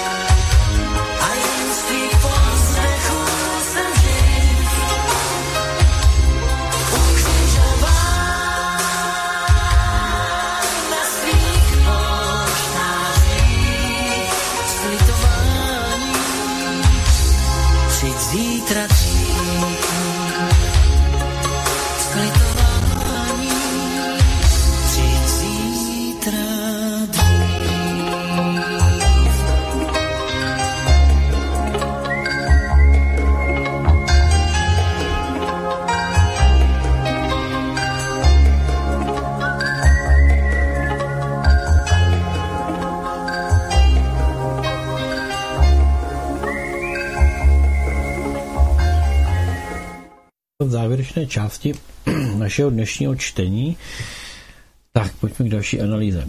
Když se zase vypravuje na trh, Lubomír Vydaslavič se znovu ptá svých dcer, jaké dárky jim má přivést. Přišel čas a otec se zase vypravil na trh. Co vám mám dcerky přivést jako dárek? Starší se zamyslela, ale hned si nemohla vzpomenout, co by potřebovala. Přivez mi tatičku něco. A prostřední říká, a mě tatičku přivez něco a k tomu něčemu přijde ještě něco jiného. A tobě, Nastěnko? Mě přivez tatičku jedno peříčko jasného sokola z čertovů finista. Starší sestry znovu prokazují svou rozmazlenost a vrtošivost. Žádost typu přivez mi něco a k tomu něčemu přijde ještě něco hovoří o krajní rozmazlenosti starších sester Nastěnky. A Nastěnka zase prosí o vytoužené peříčko jasného sokola z čertogů finista. Odjel Lubomír Vidaslavič na trh. Své záležitosti vyřídil, starším dcerám dárky vybral, pro nejmladší však nic nenašel. Není na trhu sokolího peříčka. Vrací se otec do lesní osady a tu vidí. Jde po cestě starý volh, zcela šer, sešlý, o dubovou hůl se opírá. Buď zdrav, dědečku, buď zdrav, milý. Vidím, že máš nějaké trápení. Jak bych neměl, dědečku? Prosila mě dcera, abych jí přivezl jen peříčko jasného sokola z čertovu finista. Hledal jsem takové peříčko, ale nikde není. A dcerka je to moje nejmladší, nejmilejší, takže je mi jí nejvíc líto. Starý Wolf se zamyslel a potom povídá, tak ať se stane. Rozvázal klumok a vytáhl z ní krabičku. Schovej, povídá krabičku, je v ní peříčko od jasného sokola z čertogu finista. A zapamatuj si má slova. Mám jednoho syna. Tobě je líto dcerky, mě syna. Ale můj syn se ještě nechce ženit, i když má na čase. Když nechce, nutit ho nebudu. A říká mi, když tě někdo požádá o to peříčko, dej mu je, povídá. To bude moje nevěsta, svarugem mi daná. Pronesl svá slova starý Wolf a najednou ho tu není. Zmizel neznámo kam, jako by tu nebyl. Takže zase na Stěnčín otec na trhu nenašel peříčku jasného sokola a tak se rozmrzelý vrací večer domů do lesní osady. Ale cestou potká starého Volchva, který se zeptal, proč je tak rozmrzelý. I svěřil se Lubomír Vidaslavič, starému Volchvovi se svým trápením. A tomu starý Volch pověděl, že jasný sokol je jeho syn, který se ale ještě nechce ženit, dokud se nenajde svarogemu souzenou dívku krasavici, jež požádá, aby jako dárek přivezli peříčko jasného sokola. A starý Wolf dal na stěnčinu otci peříčko jasného sokola a sám zmizel. Zmizel to je odešel lehkým krokem nebo závanem větru. Jak říkali naši dávní předkové, nebo se teleportoval, jak by řekli naši současníci. Rozdíl je jen v tom, že slova lehký krok a závan větru jsou původně ruská, když to slovo teleportace je přijaté z angličtiny. Právě tak jsou úmyslně nahrazována živá ruská slova mrtvými odvozeninami cizích slov, která již sama o sobě vznikla jako mrtvá. To však není vše, co je skryto v tomto úryvku. Ukazuje se, že peříčko jasného sokola patří mladému Jinochovi, synu starého Volchva, který to peříčko věnoval Lubomíru Vidaslaviči. Takže jasný sokol není nějaký pták žijící na daleké planetě Zemi v souvězdí Finista, ale člověk. Ale proč pak člověka nazývají jasným sokolem, který navíc upouští ta nejskutečnější peříčka? Vypadá to, jako by to do sebe nezapadalo, ale je na první pohled. Za těch dávných a ještě ne tak dávných časů jasným sokolem nazývali vojáka ptáka, stělesnění boha války, Volcha, obránce ruské země. Vezmeme-li to v úvahu, zkazka nabývá zcela nového smyslu. Už to není jen zkazka o nastěnce a jejím hledání svého přisouzeného, ale také o ruské zemi, již má bránit dobrý mládenec, který se mohl proměňovat v sokola, což symbolizovalo možnost vojáka obránce se okamžitě přemysťovat na ohromné vzdálenosti. A tato okolnost dává zkazce o jasném sokolu naprosto jiný smysl, jiné zabarvení. Zůstal otec na stěnky s peříčkem v rukách. Kouká na peříčko a to je šedé, obyčejné. A tak dlouho ho nemohl najít. Vzpomněl si otec, co mu Wolf řekl a pomyslel si, jak je vidět, mojí nastěnce Makoš takový osud upletla. A vychází že aniž by poznala, aniž by viděla, má se vdát za neznámo koho. Vytoužené nastěnčino peříčko bylo obyčejné šedé peříčko obyčejného ptáka. To otce velmi udivilo, protože očekával, že uvidí něco nevěrohodného, zcela nevýdaného, místo obyčejného šedého i na zemi Midgard obvyklého peříčka. Čekal, že uvidí nějaké neobyčejné peříčko, peříčko ptáka, který žije v dalekém hvězdném systému, souhvězdí Finista.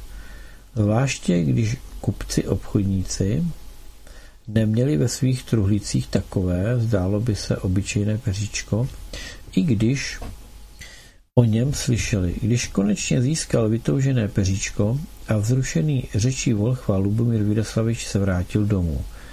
Přijel otec domů, do skýfu lesního, podělil dárky starší dcery a nejmladší nastěnce předal krabičku se šedým peříčkem.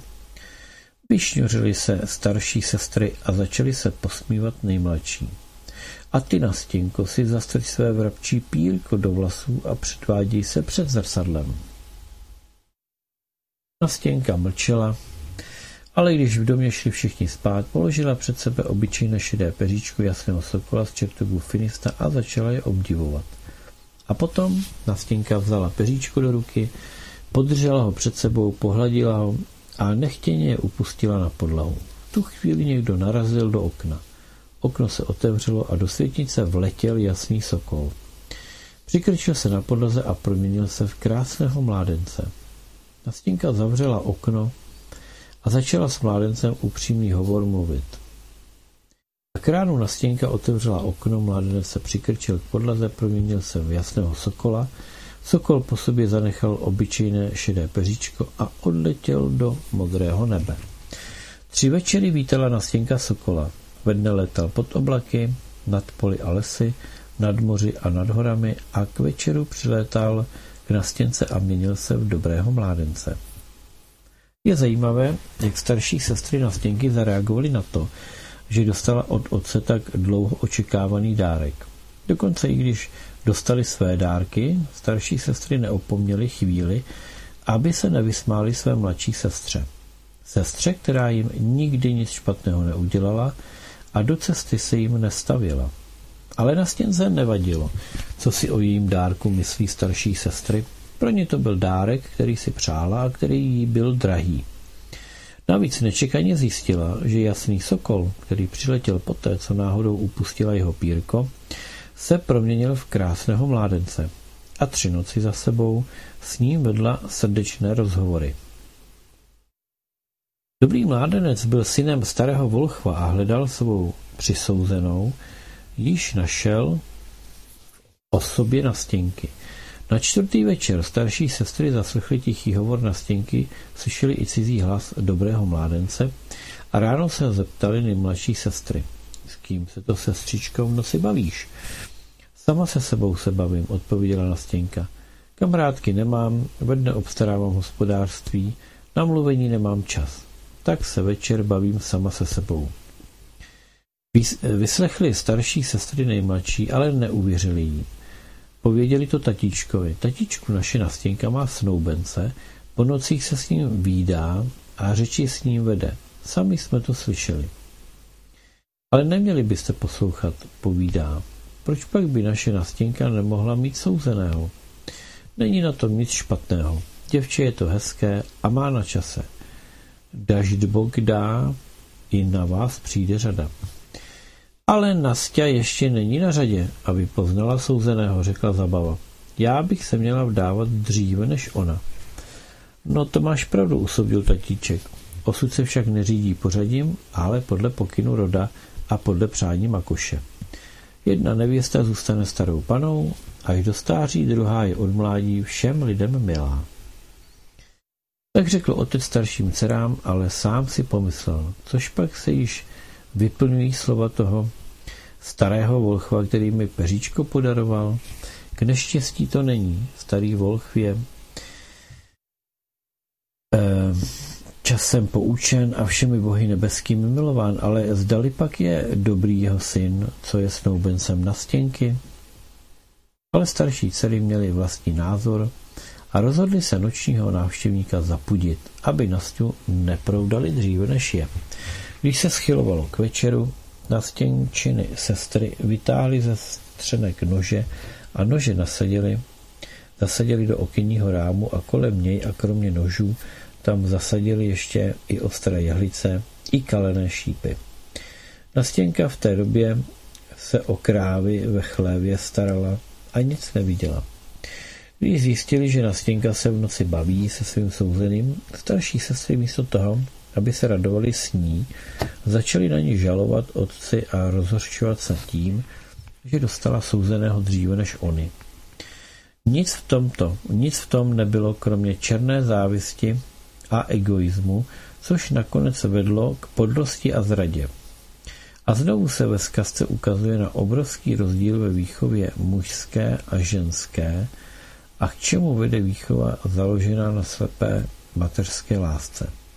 Starší sestry se nedovtípily, že by mohli na stěnce pomoci v práci, v hospodářství, nechtěli si zašpinit své bílé ručičky, ale proto, aby provedli ohavnost své rodné sestře, nebyli líné vsadit ostré nože, jehly a kalené šípy do rámu na stěnčina okna. A nebáli se, že se umažou a dokonce pořežou o ostří nožů a šípů, když prováděli tuto lotrovinu. A udělali to, když pochopili ze slov otce, jaká je souvislost mezi šedým peříčkem a objevením se mládence v noci v nastěnčině světnici. Na to měli dost rozumu i přání. A když se setmělo, letí jasný sokol k nastěnčinu oknu. Doletěl až na okno, narazil na ostré nože, na jehlice a šípy, chtěl se vytrhnout, ale celou hruď si poranil. A Nastěnka se za celý den utahala v práci, tak si zdřímla, očekávajíc svého jasného sokola a neslyšela, jak její sokol do okna narazil. Tu jasný sokol řekl nahlas. S Bohem, moje krásná dívko, pokud mě potřebuješ, najdeš mě, i když budu velmi daleko. Ale ke mně musíš projít třikrát devět zemí do třináctého čertogu a musíš vynosit cirka sedm párů bot železných a ohlodat sedm chlebů železných. Uslyšela na stěnka v dřímotě svého jasného sokola, ale probudit se a vstát nemohla.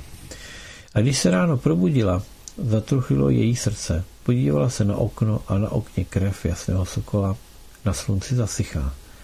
Otevřela okno a přitiskla se tváří k místu, kde byla krev jasného sokola z čertogu Finista. Její slzy smely sokolovu krev a sama nastěnka, jako by se umyla krví svého ženicha a ještě více zkrásnila. Jasný sokol se chytil do smrtelné pasti, kterou mu připravili starostlivé starší sestry na stěnky. Silně se zranil o ostří nožů, šípů a jehlic, musel odletět, aniž se viděl se svou souzenou, která usnula únavou a čekáním na něj. Ale předtím, než odletěl, jasný sokol hlasitě oznámil na stěnce, kde ho může najít, bude-li si to velmi silně přát. A hned ji upozornil, jak to bude složité.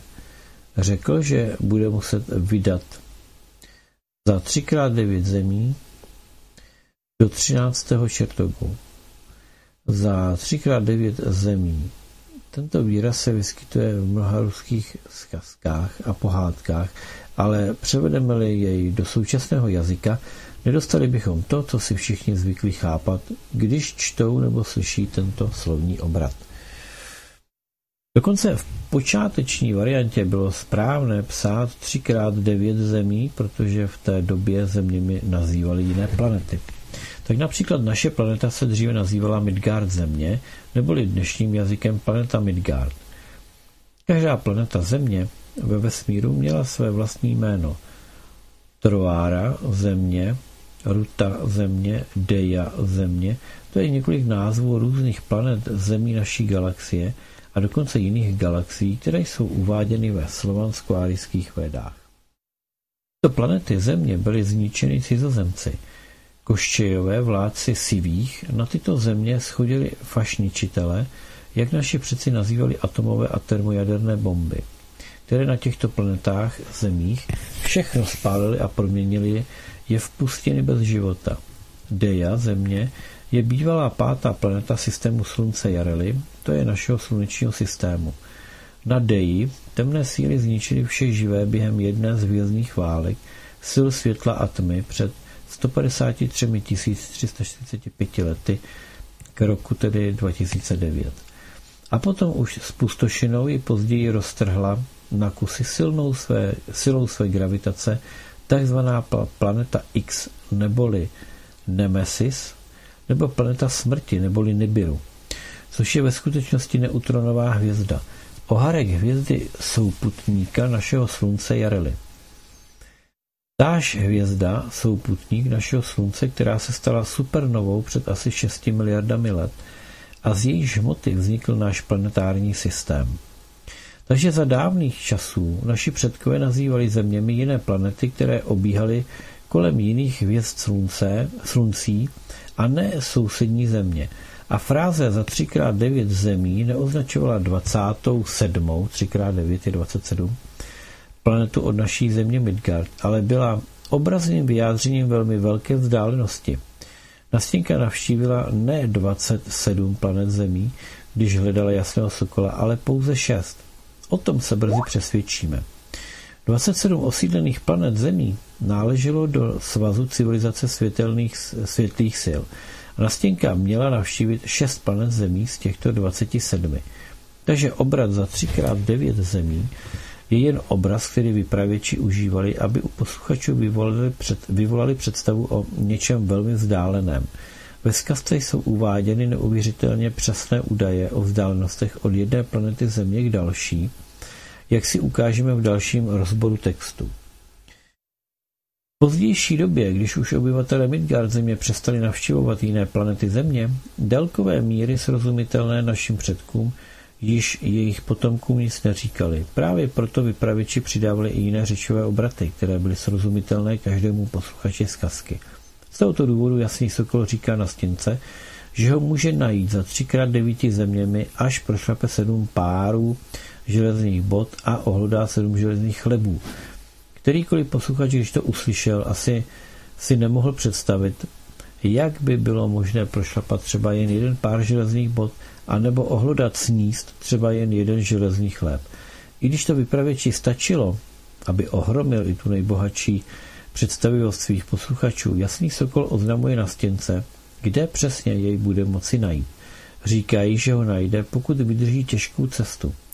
13. čertovu a jak již bylo uvedeno výše, naši přeci dělili hvězdnou oblohu Svaroží kruh na 16 čertovů souhvězdí a 13. čertok Svarožího kruhu je právě čertok Finista. A Lubomír Vydaslavič hledal vytoužené peříčko pro svou nejmladší peříčko jasného sokola právě z tohoto souhvězdí. To znamená, že kruh se uzavřel. Jasný sokol přiletal k nastěnce právě z tohoto souhvězdí. Právě odtud byl starý Wolf, který dal otci na stěnky šedé pírku jasného sokola svého vlastního syna, který hledal svou souzenou. Takže obraz dobrého mládence, který se mohl proměnit v sokola, je pouze obraz jehož pomocí vypravěč mohl předat svým posluchačům pojem teleportace člověka z jedné planety Země na jinou ve fyzickém těle bez použití hvězdné brány. A to už vypovídá o velmi vysoké úrovni vývoje i samotného jasného sokola i jeho otce, starého Volchva. Čím hlouběji pronikáme do smyslu vloženého do této zkazky, tím více vrstev informací se objevuje pro pochopení. Takže dokonce v jedné zkazce se skrývá vnímání světa našich dávných předků a toto vnímání se odhaluje doslova v každém odstavci. Šla na stěnka k otci a řekla mu, nezlob se na mne, tatičku, a pust mě na cestu dalekou za třikrát devět dálných dálek. Když dát Bůh dá, že přežiju, opět se uvidíme a když zemřu, při narození mi to zřejmě bylo předurčeno. Budu muset končit. Čas se nachýl, až jsem se trošku začetl víc, než bylo, než bylo dobré. Takže, vážení a milí posluchači, to je z dnešního komentovaného čtení, tedy všechno. Uslyšíme se zítra v 17 hodin společně s Išou u rozhovoru o evoluci a všem, co je s tím spojeno. Eh, Uslyším se potom v 21 hodin eh, s poslanci Lubomírem Volným a Marianem Bojkem, takže máme se na co těšit a já se pochopitelně těším, že si to všechno pěkně užijeme a že vy se tady eh, máte také na co těšit, protože těch pořadů svobodný vysílač nabízí celou. Po mně se na vás těší Vítek a já bych mu předal slovo, tak už budu muset končit. Mějte se krásně, opatrujte se a zítra se na vás opět těší, no jak jinak než Petr Václav.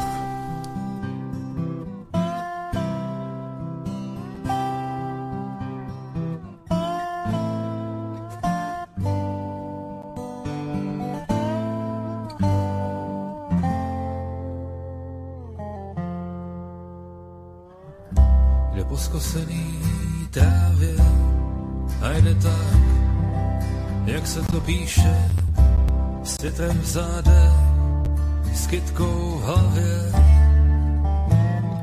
Důstojně a tiše a spolí slítají se ptáci a každý z nich jí věří a ona se pak vrací a má rukou jejich peří. Je to můj člověk s hlavou v kříži, umírající v horku, můj plagát na refíži, i má socha u New Yorku, je to můj voják bez jména, i ten parník